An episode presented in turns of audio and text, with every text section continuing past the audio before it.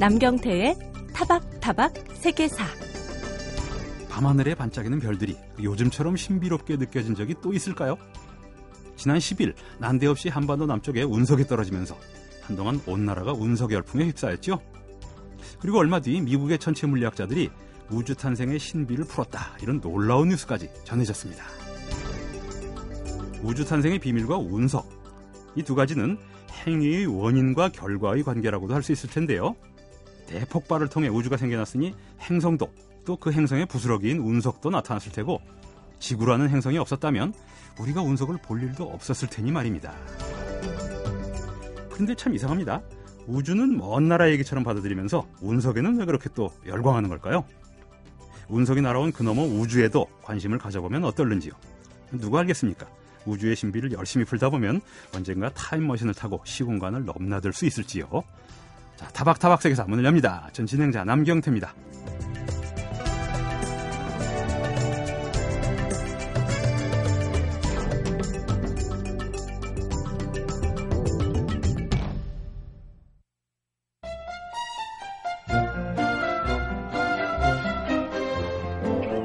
고대 그리스 시대의 타우리스라고 불린 곳, 우크라이나 남쪽 흑해로 돌출해 있는 크림반도, 이곳에 지금 전 세계의 관심이 쏠려 있죠. 크림자치공화국의 러시아 합병 결정을 두고 러시아와 미국이 뭐 군사적 제재까지 거론하면서 서로 대립하고 있는 건데요. 크림전쟁과 또 일, 이 차 세계대전의 격전지였던 이 크림반도에서 왜 이런 일이 벌어지고 있는 걸까요? 자, 그래서 생각난 역사 이야기에서 크림반도와 우크라이나의 역사를 통해 이 의문을 풀어보는 시간 마련했습니다. 국민대 국제학부 정재원 교수님 스튜디오에 모셨습니다. 안녕하십니까? 예, 안녕하십니까? 국민대 국제학부 정재원입니다. 예. 자, 우크라이나 역사 얘기를 나누기 전에 뭐 크림반도와 우크라이나의 관계도 우리가 지금 알아봐야 될 것 같고요. 예. 먼저 시사적인 궁금증부터 풀고 넘어갔으면 좋겠는데요. 예. 크림자치공화국 주민들이 러시아 합병에 압도적인 찬성표를 던졌지 않습니까? 그거는 그 지난주 일요일 날 이제 그 투표가 있었죠. 예. 교수님은 어떻게 분석하고 계십니까? 예. 뭐 우선 잘 알려져 있다시피 크림자치공화국의 주민들의 다수는 어, 러시아인, 그러니까 우리가 한간에서 얘기하고 있는 친러시아계 우크라이나인이 아니라 예. 아예 러시아인입니다. 아. 그 대략, 대략 오십팔. 몇 퍼센트 이상이 되는데요. 예. 어, 당연히 이들한테 있어서는 러시아가 더 어, 친숙한 국가이기도 하겠고 예. 천구백오십사 년에 어, 소련 당시 이제 후르츠초프가 예. 어, 러시아와 우크라이나의 어떤 친선 기념으로 좀 황당한 얘기입니다만은 예. 어, 러시아에 속해 있던 크림반도를 어, 우크라이나에 어, 할양하는 선물로 아. 주는 그런 일이 있었습니다. 그런데 예. 이제 그런 과거의 일은 그만두더라도 어, 중요한 것은 현재 우크라이나가 러시아보다 많이 못 살죠. 예. 또 그러다 보니까 아무래도 우크라이나 내에서 소수민족으로 살기보다는 음흠. 주류 민족인 러시아 내에 러시아인으로서 사는 것이 낫고, 또 러시아가 우크라이나보다는 잘 살기 때문에 아하. 그 속에 이론이 되는 게 아마 아무래도. 그렇습니다. 그게 아마 더 낫다고 판단할 수 있겠습니다. 물론 그 외에 다른 이유도 많겠습니다만은 그게 가장 예. 현실적으로 어, 중요한 부분이 아닌가 이렇게 생각됩니다. 그러니까 민족적으로도 러시아인이 많고 그렇죠. 반은 넘고요. 예. 그리고 경제적이나 다른 측면으로도 강국에 붙는 게 낫겠다. 예, 그 지도를 선택. 예, 예, 그런데 지금 사실 아주 그 청취자분들도 여러 가지 이제 그 시사적인 지식을 가진 분들이 여러 가지 수위가 있겠습니다만, 우크라이나가 러시아 아니야? 뭐 이렇게 생각하는 분들도 사실 있을 거고요. 예, 그렇습니다. 그렇지 않습니까? 옛날에 예. 소련이라고 할 때는 그렇죠. 같은 자가지고. 예, 예. 그리고 크림반도는 또 대충 지도 찾아보니까 우크라이나에 붙어 있거든요. 예, 그럼 크림반도는 또 우크라이나 아니야? 이렇게 생각하시는 분들도 사실 예. 상당수 계실 거거든요. 그렇습니다. 이 세 곳의 그 정치적인 위상이랄까, 국제관계적인 네. 위상을 간단히만 정리를 해주시죠. 예, 간단히 말씀드리면 이제 과거 소련이라고 하는 나라가 한 나라가 아니라 예. 십오 개 연방이, 소련 자체가 연방이라는 뜻이니까. 예, 십오 개 공화국으로 이루어진 국가였습니다. 그 중에 하나가 이제 우크라이나 아하, 공화국인데 예. 또 재미있는 것은 현재 러시아, 아마 체첸이라는 말을 들어보셨으면 예. 모르겠습니다만은 이 러시아 땅 안에도 독립을 하려는 세력이죠. 예, 그렇습니다. 그, 그 소수민족 단위로 구성되어 있는 공화국이라는 뜻이 있습니다. 음. 원래는 과거에는 자치공화국이라는 이름을 붙였었는데 예. 지금은 자치라는 말도 떼어내고 음. 그 공화국이라는 말이 있습니다. 물론 이제 독립하려는 데도 있고 아닌 데도 있지만 그러한 유사한 구조가 우크라이나 안에도 있습니다. 아하. 예, 그래서 우크라이나 같은 경우는 이십사 개 주와 한 개의 소위 이제 자치공화국 혹은 예. 공화국으로 구성되어 있는데 그 중에 하나가 바로 크림 공화국이죠. 아하, 그렇군요. 예. 그런데 이제 어, 우크라이나 같은 경우는 가장 중요한 것이 그 수많은 독립한 공화국들 중에서 어, 바로 유럽과의 러시아의 완충지대 역할을 하고 있는 지역이고 예. 또 그 외에 여러 가지 이유가 있습니다만 어쨌든 유럽으로서도 굉장히 중요한 지역이고 어, 러시아로서도 놓칠 수 없는 그러한 중요한 지역이기 때문에 굉장히 중요합니다. 예. 그 우크라이나 맨 남쪽에 또 러시아하고도 맞닿아 있는 부분이 바로 이 크림 예. 반도라고 할 수 있겠습니다. 그렇게 턱 튀어나온 반도죠. 예, 그렇습니다. 예. 그러면 이제 크림반도 자치 주민들은 그렇게 결정이 났는데 예. 정반대로 이제 미국과 유럽 국가들이 크림자치공화국의 러시아 합병에 또 반대하는 이유도 있겠죠. 이걸 질문을 드리려고 그러는데 지금 반은 지금 답변을 해주셨습니다. 예, 근데 중요한 건 뭐 미국과 유럽 국가들의 반대하는 이유도 또 중요하게 예. 얘기를 해야 되겠죠. 어, 조금은 어려운 얘기가 되겠습니다만은 어, 지금 현재 미국과 유럽을 중심으로 하는 이 세력이 어, 나토와 이유를 앞세워서 예. 동진을 하는 그런 정책을 세, 하고 있습니다. 음. 그런데 최근에 이제 아, 우크라이나의 서쪽이 일단 친서방 쪽이고 그렇죠. 예. 동쪽이 이제 러시아 쪽이죠. 예. 말하자면. 예. 어, 그런데 그 유럽, 유럽 연합이 확대되는 데 있어서 우크라이나는 굉장히 중요한 지역입니다. 예. 어, 좀 솔직히 얘기하자면은 좀 값싼 노동력 그러나 굉장히 양질의 노동력이 있는 지역이기도 하고 또 엄청난 또 곡물이 또 있는 지역이기도 하면서 하여튼 여러 가지 의미에서 러시아의 어떤 또 확장을 막는 예. 그런 어떤 중요한 지역이긴 합니다. 근데 반대로 러시아에서는 또 이 지역이 어, 지금 최근에 잘 안 알려져 있습니다만은 러시아 주도로 예. 유라시아 연합이라고 하는 그런 어, 구소련의 국가들을 묶는 그런 작업들을 하고 있습니다. 음. 바로 그 충돌 지대가 바로 우크라이나입니다. 예, 그렇기 때문에 이러한 미국과 유럽의 그래요. 그런 어, 어떤 기도가 음.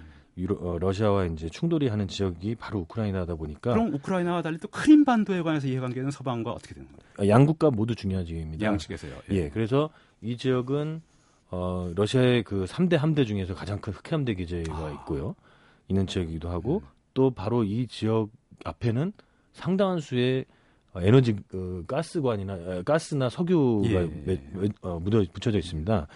크림반도에 있는 심페로폴 항구를 통해서 음. 우크라이나의 밀과 옥수수의 상당 부분 아. 한 십 퍼센트 정도가 수출이 되고 있기도 예. 하고요. 어, 어, 더 중요한 것은 이 흑해를 통해서 지중해로 나아가서 유럽 남부로 이어지는 굉장히 중요한 그 출구가 그러네요. 바로 예. 이 크림반도에 다 위치해 있습니다. 그래서 여러 가지 측면에서 음. 이 크림반도는 어, 러시아에게도 굉장히 그러네요. 아주 매력적인 예. 그리고 놓칠 수 없는 그런 예. 지역이라고 할 수 있겠습니다. 자, 크림반도를 둘러싼 서방 세계와 러시아의 갈등에는 분명히 역사적인 배경이 있을 텐데요. 이런 예. 모든 시사의 배경은 또 역사적인 게 있으니까요. 예. 언론에서는 그 첫 번째 의문을 풀 열쇠를 크림전쟁, 십구 세기 중반에 일어난 크림전쟁이라고 보는 것 같은데요. 이 크림전쟁과 크림공화국의 분리독립이 어떤 관계가 있는지 설명을 해 주시죠. 예, 그 크림전쟁은 이제 잘 알려져 있는데 우리가 이제 나이팅게일 얘기가 아마 그때 아. 크림전쟁, 우리 한국에는 잘 알려져 있을 예. 것으로 보입니다. 어, 당시 얘기를 하자면은 이 크림은 그 당시에 어, 아직은 러시아 땅도 우크라이나 땅도 아니었고요. 음, 십구 세기 중반이니까요. 예, 그렇습니다. 그 말하자면 어, 천오백오십사 년에 소위 카잔타타르라고 하는 지역을 병합한 이후에 예. 시베리아와 중앙아시아 그리고 이쪽 크림 지역까지 러시아가 대대적으로 이제 새로 팽창해 가는 거죠. 팽창해 가고 있습니다. 이때 바로 이 그 크림 지역은 오스만 터키의 영향이 음. 있었던 지역인데요. 어, 오스만 터키가 급속하게 약화되는 그런 와중 속에서 예. 어, 또 하나 중요한 제국주의 세력인 영국과 프랑스가 바로 이 지역을 통과해서 어, 말하자면 중앙아시아나 인도로 인도를 통, 인도를 통해서 예. 이 러시아와 이제 전선을 맞닥뜨리는 중요한 지점 중에 하나입니다. 음. 그 중에 하나가 바로 아프가니스탄이 되겠고요. 예. 그 다음에 이제 중요한 것이 바로 이 크림 지역입니다. 그래서 오스만 투르크를 앞세워서 음흠. 오스만 터키를 앞세워서 영국과 프랑스가 러시아와 싸우는 예, 남하는 러시아를 저지시키는 예. 그러한 중요한 역할을 했었죠. 바로 그렇기 때문에 이때부터 이제 크림 공화국 크림 지역이 굉장히 중요한 제기 시작했고요. 예. 그런데 이제 한 가지 우리가 주의해야 될 점은 지금 우크라이나와 러시아의 대립만이 많이 보도가 되고 있는데 음. 실은 여기는 러시아 땅도 아니고 예. 원래는 아까 말씀드렸던 크림타타르라고 하는 무슬림 예. 투르크계 민족의 땅입니다. 아, 종교적으로도 예. 이슬람교의 영향이 예. 아직도 있습니다. 크림반도는? 예. 물론 이제 많은 어, 좀 이따 또 말씀드리겠습니다만은 예. 그 민족의 대다수가 우리 고려인들처럼 음. 중앙아시아로 강제 이주됐다가 그 과정에서 많이 죽었기도 했고요. 예. 또 다시 나중에 돌아오기도 합니다. 그래서 아직은 십이 퍼센트에 불과하지만 어찌됐든 이들이 원 선주민입니다. 아, 예. 원주민이요. 예. 예. 더 거슬러 가서 아주 고대로 거슬러 가서요. 크림반도는 그 호메로스의 대서사시인 오디세이아에서 뭐 키메라족이 살던 땅이다. 이렇게 기록되어 있다고 해요. 예. 이 말은 이제 고대 그리스인들도 크림반도를 상당히 중요시 여겼다. 뭐 흑해가 알려져 있었으니까요. 그 당시에는 예. 그런 얘기가 아닐까 싶은데요.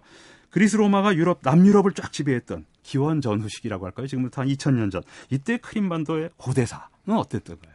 예, 그렇습니다. 어, 이 그리스나 로마의 식민시들이 이쪽에 많이 있었던 건 굉장히 유명한 예. 일인데요. 어, 그 얘기는 여러 가지가 있겠습니다만 당시 수준에서는 가장 그 기온이 좋았던 음. 특별한 뭐 홍수도 없고 어떤 태풍도 없는 예. 그리고 굉장히 기온이 그 지중해성 기후와 유사한 예. 아마 그 지역에 많은 식민시들을 많이 건설했던 것 같습니다.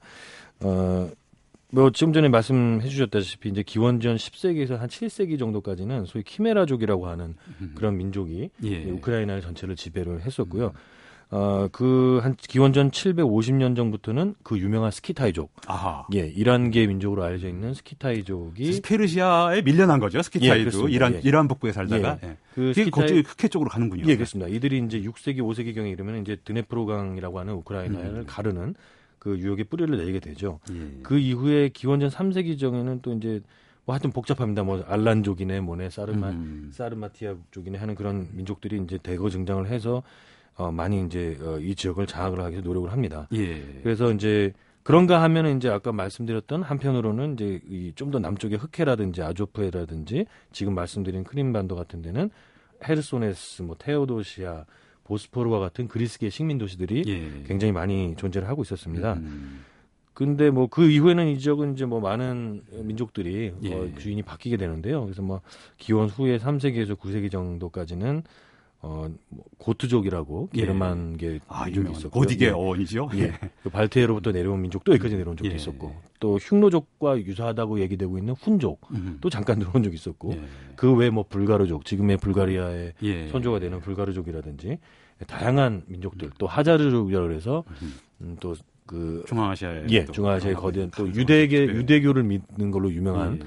그런 국가가 어, 민족들이 있습니다. 이들이 이제 이곳을 번갈아가면서 지배를 했었죠. 자, 지금 교수님이 여러 가지 종족을 말씀해 주셨지만 지금 우크라이나와 크림반도의 지도를 찾아보시면 알 수 있습니다. 이 위치가 여러 민족이 계속 고대부터 왔다 갔다 할 수밖에 없는 지금 지도로도 확실히 나타나는데요. 예, 예, 그렇습니다. 러시아인들은 크림반도를 러시아의 고향이라고 생각한다고 하는데요. 러시아 문명이 이제 크림반도 남서부 그 헤르소네트 해안에서 시작되었다 이런 전설이 있기 때문이라고 하는데 그런 역사적 배경이 있을 수 있을까요? 예, 어, 정확히 얘기하면 이제 슬라브 문명이라기보다는 러시아 문명의 일부인데요. 음흠. 어, 우리가 좀 구별을 해야 될 것은 이제 슬라브족에는 지금의 폴란드, 체코와 같은 서슬라브족이 있고 예. 동슬라브족에는 이제 우크라이나와 러시아 같은 음. 이제 민족이 있습니다. 어, 그리고 이제 남슬라브에는 이제 뭐 잘 알려져 있는 유고슬라비아라든지 예. 불가리아 같은 발칸까지 내려오고요. 예, 그렇습니다. 근데 이제 여기서 이제 중요한 거는 사실은 슬라브족은 어, 지금 얘기되기로는 이제 폴란드 남부나 이쪽에서 시작되는 걸로 많이 얘기가 되고 있는데요. 여기서 얘기하는 거는 이제 소위 러시아의 소위 블라디미르 대공이라는 사람이 구백팔십팔 년에 음. 어, 소위 러시아 정교를 예. 그리스로부터 받아들여서 음. 이 크림 지역의 성 블라디미르 사원이라는 걸 짓게 됩니다. 예. 그래서 이제 말하자면은 논란이 여전히 있습니다. 어쨌든 중요한 것은 크림 반도에도 의외로 굉장히 빠른 시기에 러시아 정교 사원이 세워졌다는 거예요. 그러네요. 그런 의미이지 여기가 무슨 문명의 발상이거나 음흠. 더더군다나 슬라브족의 문명의 발상은 아닙니다. 어쨌든 그럼에도 불구하고 굉장히 중요한 지위를 예. 갖고 있습니다. 러시아인 슬라브나 러시아의 문명의 발상이라고 하긴 그렇고. 예, 그렇습니다. 근데 이제 모스크바 쪽에 지금의 러시아 중심이 있는 쪽보다는 먼저 발달했고 그리고 그렇습니다. 예, 예. 그리스 정교회가 이제 러시아 정교회니까 정교회 예. 신앙을 먼저 받아들이고 이랬던 거고요. 어, 받아들이고 이제 일부의 사원을 여기다 지은 것이죠. 예. 예. 사원이 키예프나 다른 그 사원들이 적이... 지금도 있지 않습니까? 예, 그렇습니다. 양파 모양의 이렇게 예, 예, 예. 그러니까 키예프나 다른 적이 없었던 건 아니고요. 예, 예. 예, 여기에도 이제 세웠다. 일찍 음. 세웠다. 그게 굉장히 중요한 것이죠. 예. 굉장히 멀지만. 예. 그 지금 십 세기를 말씀해 주셨는데 이제 한 이삼백 년 지나면 유라시아 역사에서 빼놓을 수 없는 대역사적인 격변이 일어나는데요. 예. 그게 바로 십삼 세기부터 진행된 몽골군의 이제 세계 지배라고 예. 할 수가 있는데요. 몽골이 남러시아와 슬라브가 살 슬라브족이 살던 지역에 특히 많은 영향을 미쳤는데 그렇게 남긴 유산하면은 아무래도 우크라이나 이쪽에 큰 영향을 미쳤을 것 같은데요. 예, 그렇습니다. 어, 일단은 이 몽골 얘기에 앞서 조금 다른 얘기를 좀 해보자면요. 예. 어, 아까 그 슬라브 얘기 나왔을 때 사실 이 우크라이나랑 러시아의 공통의 어떤 역사 중에서 이들이 좀 부정하고 싶은 것이 하나 있습니다. 바로 그 몽골이 들어오기 전부터 가장 그 중요한 게 키예프 공국이라는 게 슬라브인들이 만든 것이 아니라 소위 바이킹들이 만들었다는 아, 그런 설이 있었습니다. 그 블라디미르 대공이 지배하던 곳이 키예프 아닙니까? 예, 그렇습니다. 어. 예. 그래서 그러나 이제 뭐라고 바이킹이다. 예, 이제 이, 그들이 이제 서쪽으로 가서 세운 것이 지금 우리가 이 차 대전 때 어, 연합군이 상륙했던 노르망디. 아, 예. 바로 그것이 이제 영국과 노르... 프랑스 역사에 영향을 미치죠. 예, 그렇죠. 예, 예. 그 뭐 아니면 노르만 왕조라든지 예. 그 이제 노르만이라는 게 그런데 그 중에 이제 일부는 음. 어. 바로 이제 이쪽에 왔다는 얘기가 있는데요. 아하. 예, 그럼에도 불구하고 그들이 소수였고 음. 또 대다수의 러시, 어, 슬라브인들이 그들을 동화시켰습니다. 어찌되었든 아. 그래서 이제 그와는 별도로 오히려 거꾸로 이들이 분리가 되는 시기가 바로 몽골의 지배하에 예, 있을 때인데요. 한 이백칠십 년 정도 몽골의 아유, 오래 지배 예, 직접적인 지배는 아니지만 예. 어쨌든 중요한 것은 몽골의 지배가 바로 지금의 현재 우크라이나인과 러시아인 같은 어, 루스인이라고 해서 같은 민족이었는데 음. 이들을 분리게 시키, 시키게 되는 아. 결정적인 계기가 됩니다. 그래서 어, 좀 약간 거칠게 단순화하자면 음. 우크라이나 지역은 이 몽골의 지배가 거의 미치지 않았던 지역이고 아. 그 반면에 몽골의 지배가 미쳤고 또 몽골에 저항한 지역이 지금의 모스크바나 이쪽으로 옮기게 됩니다. 음. 예. 그러면서 소위 그때부터 어, 러시아인들과 우크라이나 사이에 어떤 그 분리가 시작이 크게 되는 것이죠. 아하, 그렇군요. 예. 자, 지금 여러분은 엠비씨 라디오 타박타박사에서 방송 중인 우크라이나와 크림반도의 역사에 대해 듣고 계십니다. 자, 그럼 몽골 세력은 결국 이제 한국 혹은 한국을 이제 남기고 예. 결국 쇠퇴를 하고요. 예. 십삼 세기 말 되면 이제 뭐 많이 중국에서도 많이 악화되는데요. 유럽에서는 또 비잔티움 제국, 동로마 제국도 많이 쇠퇴하기 시작하고요. 멸망하는 건 십오 세기입니다만 오스만 터키가 아까 말씀하신 오스만 터키가 세력을 확장하면서 흑해 주변 지역을 장악을 하게 되고요. 그럼 우크라이나와 크림반도도 아무래도 어쨌든 오스만 터키의 직접 지배하에 들어간 겁니까 이때부터는? 에, 정확히 말씀드리자면요, 어, 우크라이나의 남부 지역만이 이제 오스만 투르크의 음. 어, 그러니까 흑해 일대뿐이군요. 그렇습니다. 예. 예, 흑해 일대... 우크라이나가 흑해 북쪽에 앉아 있으니까요. 그렇습니다. 예. 예. 그러니까 그래서 어, 흑해 면에 있는 그 크림반도 일대가 이제 오스만 투르크와 그들과 연합한 크림타타르의 지배가 이제 계속되는 거고요. 하지만 우크라이나는 좀 다릅니다. 그러니까 예. 우크라 저 본토는 음. 바로 그 서쪽은 폴란드의 지배하에 오래 있게 되고요. 아. 그다음에 어, 약간 남 서남 쪽은 이제 오스트리아 합스부르크 왕가의 음. 지배하에 있게 되죠. 어찌 되었든 중요한 건 서방 예. 그 카톨릭 문화권의 지배를 어, 십육 세기부터 쭉 받게 되고요. 네, 네, 네.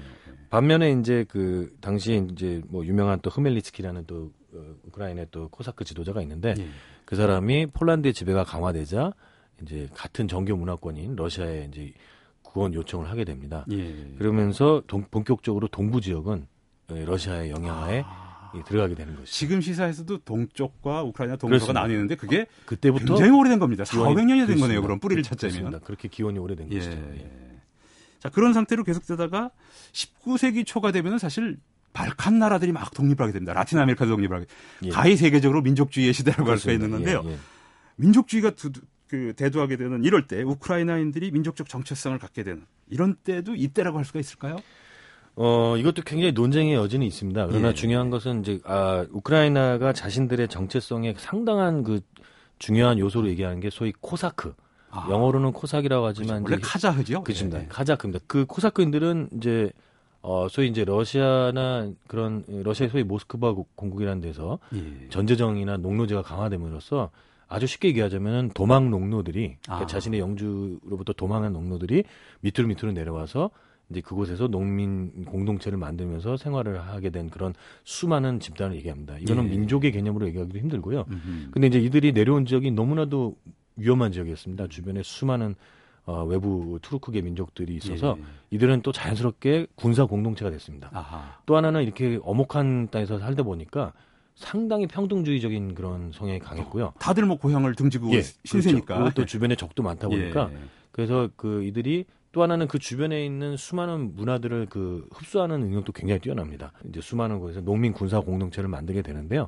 이들이 이제 그 말하자면은 어, 폴란드에 대한 저항이라든지 뭐 그런 것들을 이제 많이 어, 하게 되죠. 그래서 어, 그런 과정 속에서 소위 그 코, 코사크를 중심으로 한 뭔가 새로운 전통이라고 하는 것들이 우크라이나인들에게 뭐 상징적으로나마 이제 나타나게 되는 것입니다. 그래서 이들의 평등하고 민주적인 그런 방식이 우리가 흔히 얘기하는 어, 몽골 지배하에서 상당히 그 전제적인 성격을 오히려 더 강화된 러시아와 예. 구별되는 성격이라고 또 스스로는 아. 이렇게 얘기를 합니다. 코사크 시대에 우크라이, 우크라이나가 이제 코사크 공동체가 들어섰을 때 크림반도는 또 별개의 역사인 거죠. 그러니까 거기에 속하지도 않은 예, 거죠. 예. 그걸 마지막으로 말씀해 주시죠. 예. 어, 그래서 결국은 이제 크림반도가 어찌되었든 러시아 제국의 병합이 된 우크라이나 예. 시대, 그 시대에 러시아 제국이 결국은 몇 차례의 전쟁 이후에 크림반도를 결국 차지하게 됩니다. 아하. 그럼으로써 크림반도는 어찌되었든 우크라이나 땅은 아니지만 음. 이 러시아라고 하는 슬라브라고 하는 영역에 들어오게 되죠. 예. 그리고 어, 투르크의 흔적으로 완전히 없어지고요. 예. 어, 네. 완전히 없어지진 못했지만 음. 어쨌든 그렇고 나중에는 이제 스탈린 시대에는 아까도 말씀드렸습니다만은 크림타타르인들이 우리의 고려인들처럼 강제로 중앙아시아로 이주까지 시키면서 예. 그 지역을 완전히 러시아화 혹은 슬라브화하게 됩니다. 예. 근데 이때는 다시 한번 강조하지만 어, 우크라이나 독립국가가 없던 시절이기 때문에 그러나 중요한 거는 이때 당시에 바로 이 어, 오스만 투르크 혹은 타타르족을 물리치기 위해서 그들과 전쟁하면서 상당히 코사크족을 전면에 대, 어, 내세웠습니다. 아. 그래서 코사크인들이 굉장히 호전적이었는데요. 예. 아까도 말씀드렸다시피 농민 군사 공동체라서 음. 이들과 이제 소위 이쪽 무슬림들 간의 전투에는 항상 코사크인들이 전면에 섰기 때문에 예. 또 그들 나름대로는 크림에 대한 어떤 영유권, 어떤 예. 거기에 대한 어떤 어, 뭐랄까 애착 이런 것들이 음. 굉장히 있다고 할 수 있겠습니다. 예. 예. 지금까지 크림반도 우크라이나 역사를 살펴봤는데요. 다음 시간에도 한 번 더 국민대 정재원 교수님 한 번 더 모시고 십칠 세기 이후 근대사, 현대사 여기에 관한 저 우크라이나와 크림반도의 역사에 대한 얘기 나눠보도록 하겠습니다. 예, 말씀 감사합니다. 예, 감사합니다.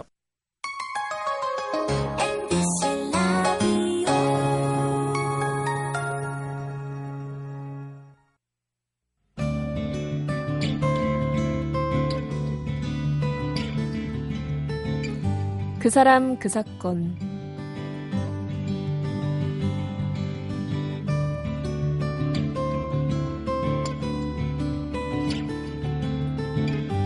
무게 이십일 톤, 길이 십삼 미터, 폭 사 미터 이런 것이 지구에 가까운 우주 공간에 떠 있다면 혹시 지구를 위협하는 소행성이 아닌가 싶을 텐데요.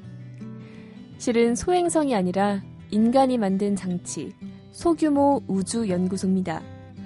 바로 천구백팔십육 년 이월 이십일 발사돼서 십오 년 동안 지구 주위를 돌았던 우주정거장 미르인데요.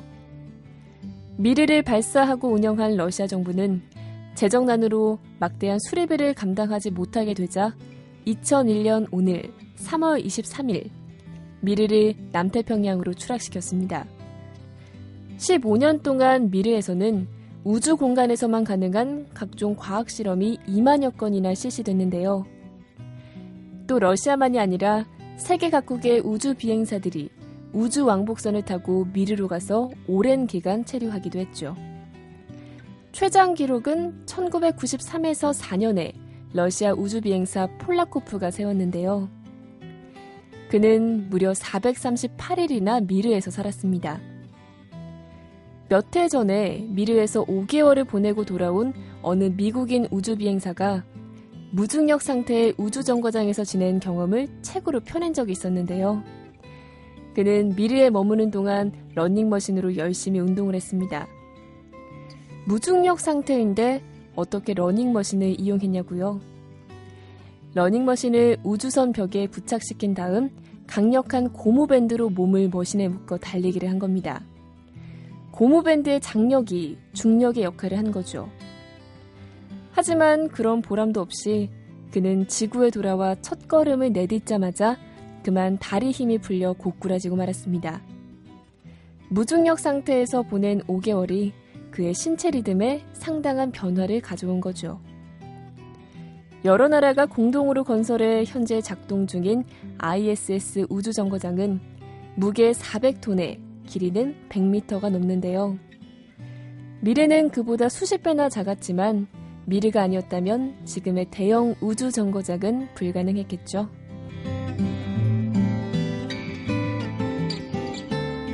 그 사람 그 사건 아나운서 박연경이었습니다.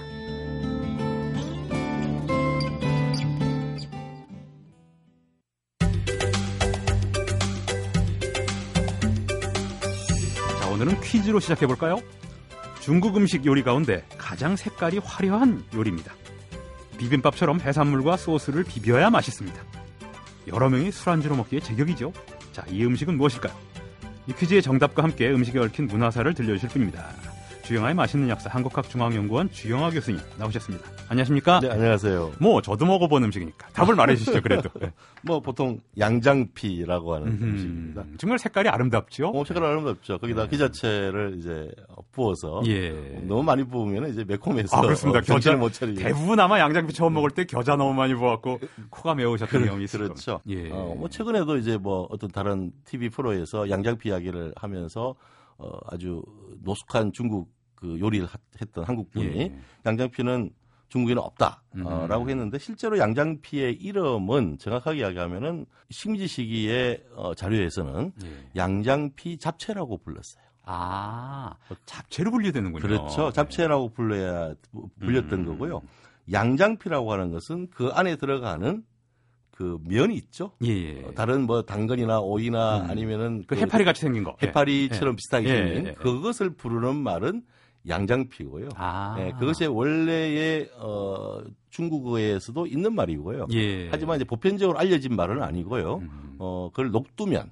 녹두가 예. 주 재료라서 음. 녹두면이라고 이야기하는 음. 그런 그 면으로 구분을 하는 그렇죠. 그리고 이제 중국어로 지금 사람들은 이야기하면 이제 중국말로 하면은 가루 가지고 우리가 뭐 가루되어서 그걸 피를 만들었다. 예. 두부피도 있잖아요. 예. 음, 그것처럼 해서 이제 어, 펀피라고 해서 어, 분탕에 분탕을 만드는 당면의 원래 이름도 예. 이제 펀면이 펀면이거든요. 그러니까 이제 펀피라고 해서 그 피를 얇게 음. 응고시켜서 그러니까 묵을 만들어서 했다, 예. 아, 만드는 것이다라고 이제 이야기할 수 있고 중국인들이 음. 좋아하는 게 두부 껍질도 굉장히 좋아하거든요. 음. 두부 피 가지고 만든 요리도 굉장히 맛있어요. 예. 맛있는데 양장피도 그런 종류라고 이제 보시면 되고요. 예. 지금은 녹두가 비싸니까 녹두 대신에 이제 음. 녹두를 안 넣고 고구마나 감자나 뭐 옥수수나 음, 전분이 어, 들어가 이런 예. 전분들을 같이 예. 섞어서 묵을 만들어서 그걸 찬물에 식혔다라고 아. 생각하시면은 이제 양장피란 것은 음. 어, 일종의 우리가 어떻게 보면은 뭐 재료를 두고서 그러네요 요리 요리의 아니네요. 이름을 예. 붙인 거라고 그렇군요. 볼 수가 있습니다. 그래서 예. 이 비슷한 요리가 이제 중국어로는 뭘까라고 하면은 이제 두 지역의 음식이 있는데요. 한 곳은 한국하고 굉장히 먼 곳입니다. 예. 산서성. 아, 산성은 좀 멀죠. 서쪽에 예. 좀 멀리 시안 있는, 있는 그런 그렇죠. 쪽이죠? 멀리 예. 있는 곳인데 거기서는 이제 어, 차오로 양장피라고 해서 음. 돼지고기를 볶아서 양장피하고 같이 해서 아. 있는 것인데 거기는 이제 국물이 신맛의 간장 소스가 들어 있는 거고요. 예. 그다음에 이제 우리하고 가까운 어, 동북 지역의 음. 한족들은 뭐라고 부르냐면은 이것을 이제 차오로는 돼지고기를 볶은 건데 예. 그다음에 붙는 게 라피라고 해서 늘린다라고 하는 어, 음. 랍, 라라고 예. 하는 거하고 이제 그 피는 이제 껍질이다라고 예. 하는 거니까 이제 어, 그런 이름인데 모양을 보면은 실제로는 동북 지역에 있는 차오라피가 이제 어, 우리의 양장피 잡채하고 예. 굉장히 많이 닮아 있다. 아. 어, 그렇게 이제 볼 수 있다. 하지만 맛은 겨자가 들어가서 아. 버무리는 경우가 주된 요리 방법이 아니기 때문에 아, 그냥 양장피를 어, 재료로 썼다. 주요 재료로. 그런데 이제 더, 예. 들어가는 재료가 우리가 우리가 알고 있는 양장피에 들어가는 재료하고 거의 유사합니다. 예. 거의 아, 유사해서 양장피 아니 외의 재료도요. 그렇죠. 소스가 예. 돼지 등심 볶고 그다음에 음. 이제 양장피 들어가고 해파리 들어가고 음. 뭐 숙주나물, 당근, 시금치 이런 게 들어가니까 음. 아, 뭐 그러네요. 우리하고 약간 새우도 들어가고 음. 예. 뭐 우리가 비슷한 거죠. 그렇다면 음. 이 양장피 잡채라는 음식이 어떻게 도대체 만들어졌을까라고 예. 생각을 해봐야 되는데 뭐 제가 예전에 당면 잡채에 대해서 아마 소개를 음. 해드렸을 건데요. 예. 어, 조선시대까지 잡채라고 하는 음식은 궁중에서 먹을 때 이런 각종 재료들에다가 그냥 겨자를 가지고 예. 버무린 거를 가지고 잡채라고 불렀어요. 음흠. 지금 우리가 알고 있는 잡채하고는 완전히 다른 아, 형상이었거든요. 예. 그러니까 이것은 이제 어, 결국은 양장피가 들어가고 돼지고기 볶은 게 들어가서, 들어갔을 뿐이지 예. 조선 후기에 잡채를 먹는 방식하고 똑같다. 아, 그럼 잡채에서 변형되었을 가능성이 그렇습니다. 많다는 그래서 추측이시네요. 양장피 잡채라고 하는 이름도 음. 생겨서 예. 어, 천구백이십 년대에는 뭐 양장피 잡채, 양장피를 탕평채에다가도 음, 탕평채. 탕평채 녹두묵 대신에 예. 어, 청포묵 대신에 이 야, 양장피를 넣어서 어, 잡, 탕평채를 만들기도 예. 했으니까 주로 당면과 함께 이제 천구백십 년대 중반부터 음. 중국의 동북 지역하고 뭐 거의 국경이 없이 예. 살았으니까 그로부터 들어온 양장피가 어, 한국화된 것이 아. 양장피 잡채일 가능성이 예. 가장 많다라고 볼 수가 있습니다. 그럼 양장피라는 재료는 이제 중국에 수입하고 잡채라는 우리 전통의 방식이 결합된 느낌이 좀 드는데요. 예. 그런데 이제 사실? 의문스러운 것은 어, 천구백이십, 삼십 년대에 이 음식을 양장피 잡채를 먹을 수 있는 곳은 어, 한국 식당이 아니고 아. 중국 음식점에서 먹었거든요. 아, 그러니까 짜장면하고 뭐, 비슷하네요. 어떻게 보면. 뭐 탕수육이나 네. 한 접시 예. 양장피 잡채에다가 빼갈 한 잔? 뭐 예. 이런 이야기들이 이제 어, 식민지식이 자료에서 음. 나오거든요. 그러니까 어, 방금 말씀하신 것처럼 마치 짜장면이 한국화되는 예. 과정처럼 양장피 잡채도 음. 한국화되어서 음. 결국은 이제 우리한테 이름이 양장피라고 하는 이름으로 예. 어, 불리게 됐는데 그것이 유행하게 된 시기는 보편화된 시기는 천구백육십 년대로 봐야 됩니다. 아. 그러니까 천구백육십 년대가 천구백육십사 년에 예. 박정희 정부가 이제 어, 화교들한테 토지 소유권을 박탈시켰습니다. 예. 그래서 그렇습니다. 이제 그 농부 화교가 사실 채소 화교는 현금밖에 가질 수 없게 그렇죠. 됐어요. 채소 그렇죠. 채소 장수를 하고 채소밭을 가꾸는 게 산동 화교들이 가장 도, 잘 재, 재주가 많았던 예. 사람들인데 어, 그걸 박탈시키니까 이제 그 전에 부분 부분적으로 아주 고급 요리집으로 청요리집이 있다가 예. 천구백육십사 년 이후에는 이제 어, 화교들이 시골서 어, 읍내로 나와서 예. 아니면 도시로 나와서 이제 선배들이 하던 일반 가정식 중국 음식점을 음. 차리게 된 거죠. 예. 그런 과정에서 이제 우리가 짜장면이라는 것도 음. 어, 그들의 메뉴가 되고 예. 뭐 그다음에 이제 우동이라고 하는 일본 말의 음. 음식도 그것도 중국 음식처럼 어, 되어 있죠. 중국, 중국 예. 음식이긴 한데 예. 이름은 우동이 되고 예. 그다음에 짬뽕도 들어오고 음. 뭐 그런 과정에서 탕수육은 이제 뭐 중국에서도 빨리 퍼져 있는 음식이라서 예. 당연한 건데 거기에 이제 양장피 잡채도 음. 양장피라는 이름으로 이제 예. 자리를 잡게 돼서 한국 사람들이 깔끔하게 뭐 중국 음식에서 이 느끼함을 해결할 수 있는 그러네요. 깔끔한 요리로서의 음. 양장피 잡채가 굉장히 한국 사람들 인기가 있었던 어떻게 보면 거죠. 깐풍기, 탕수육이 다 중국 음식 특유의 이제 튀기고 볶는 건데 양장피는 그렇지가 않아요. 그런 그렇습니다. 점에서도 역시 중국 음식 같지는 않습니다. 아, 그래서 이름은 그, 중국 음식 같은데. 예, 그래서 양장피 잡채가 이제 유행을 했, 했고 예. 그것이 이제 한국화된 모습인데요. 음. 어, 마지막으로 말씀드리면은 중국 그 말에서는 양장피라는 것은 지금 재료가 있기도 하지만 예. 또 다른 뜻이 하나 있어요. 아주 재미난 뜻인데 음. 서로 근본은 똑같은 것인데 그것이 이상하게 서로 나타나는 존재 양상이 달라가지고 서로 음. 싸우는 양상. 아. 그러니까 같은 집에서 같은 뿔에 출발했는데 완전히 다른 거. 예. 그걸 양장피라고도 부릅니다. 아, 그래서, 그래서 두 양자를 쓰는 겁니다. 그래서 그래서 이제 다른 속성을 가진 것들에 대해서 음. 좀 비꼬을 때도 예. 양장피를 하, 부르는데 아마 양장피라는 요리를 보시면은 여러 속성이 다른 것들이 겨자라고 하는 것을 통해서 하나의 버무려지는, 어, 버무려져서 예, 예. 어, 음식이 되니까 양장피를 자시면서 아, 같은 뿌리에서 너무 다른 이질적인 요소가 나타나는 요 사이 한국 사회 현상을 그렇군요. 고민할 필요도 있지 않을까 그러네요. 그런 생각을 합니다. 네. 지금까지 양장피 역사에 대해 말씀해 주신 분 주영하 교수님이었습니다. 예, 말씀 감사합니다. 네, 고맙습니다.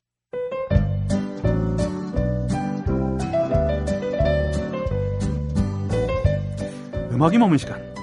어느새 벌써 로그마의 역사 열한 번째 시간이 됐습니다.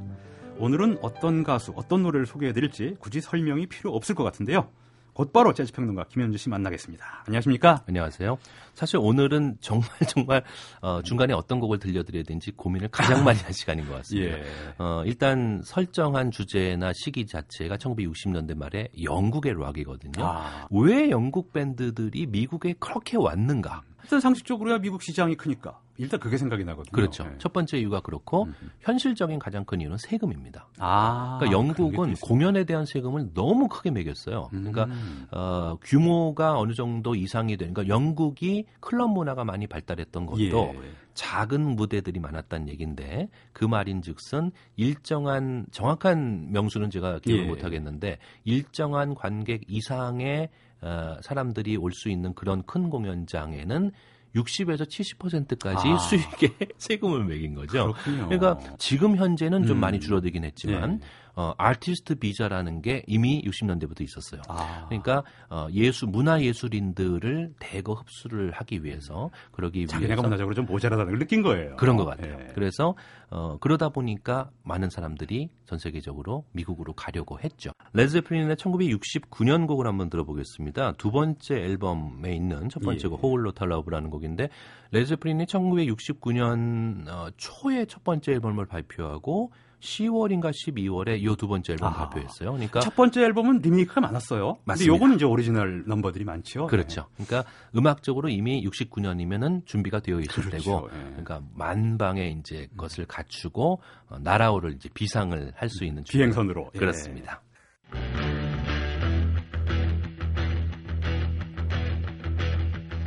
You need cool air, baby. I'm not.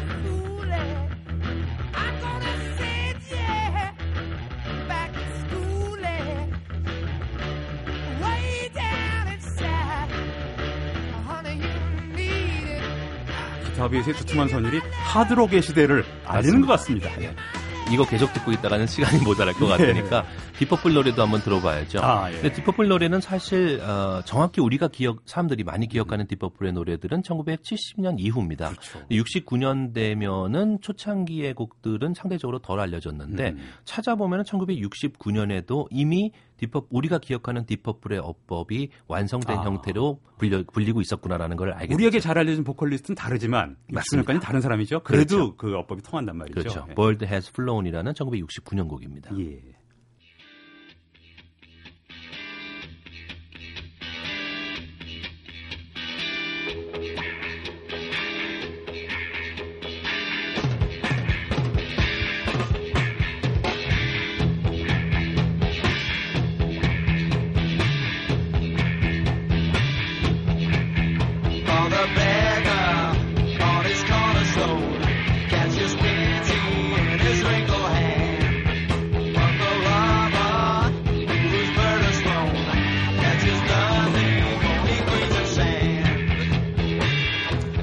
에이프릴이 있는 음반인데 좋은 노래가 많습니다. 그렇죠.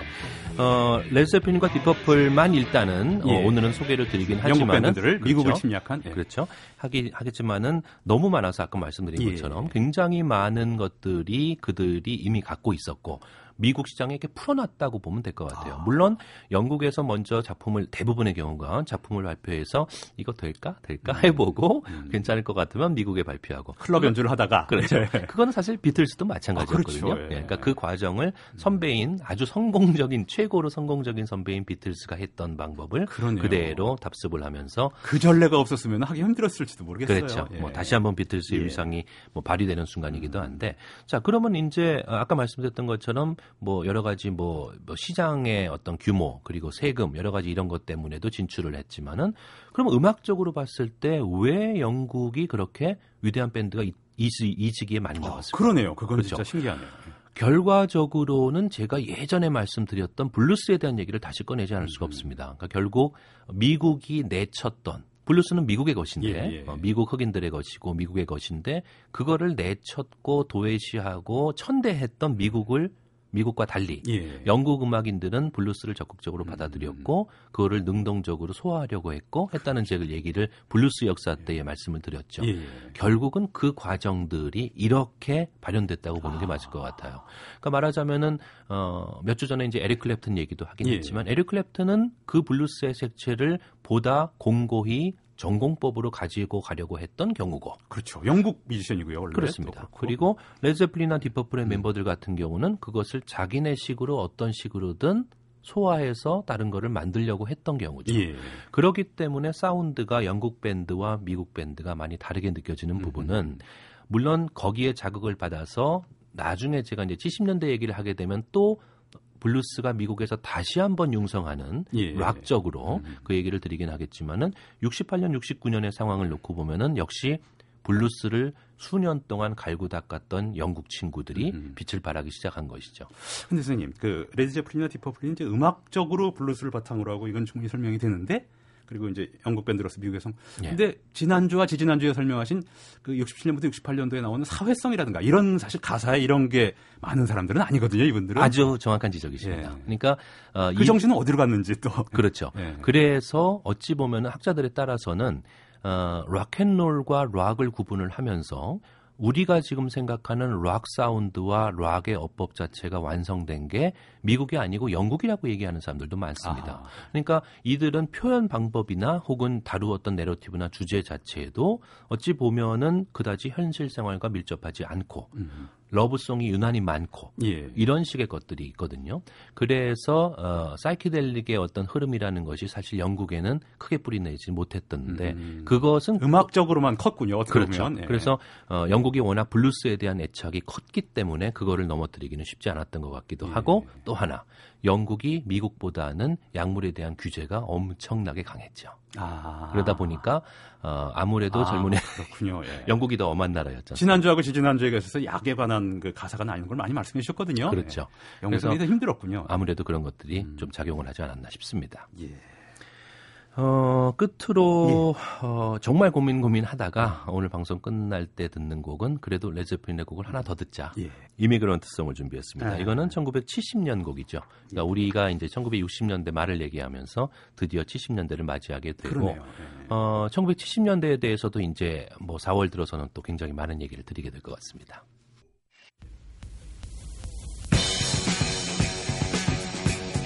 레드제플린의 공연 필름의 오프닝으로 많이 나온 노래죠. 이미그런트송. 네. 지금까지 음악에 머문 시간에 재즈평론가 김현주 씨였고요. 저희는 이 노래 들려드리면서 오늘 방송 마치도록 하겠습니다. 김현주 씨 감사합니다. 감사합니다. 지금까지 타박타박 세계다. 진행의 남경태, 연출의 이민선, 구성의 김성원, 아나운서 박연경, 엔지니어 김지연이었고요. 저는 다음 주 일요일 오전 일곱 시 분에 다시 찾아뵙겠습니다.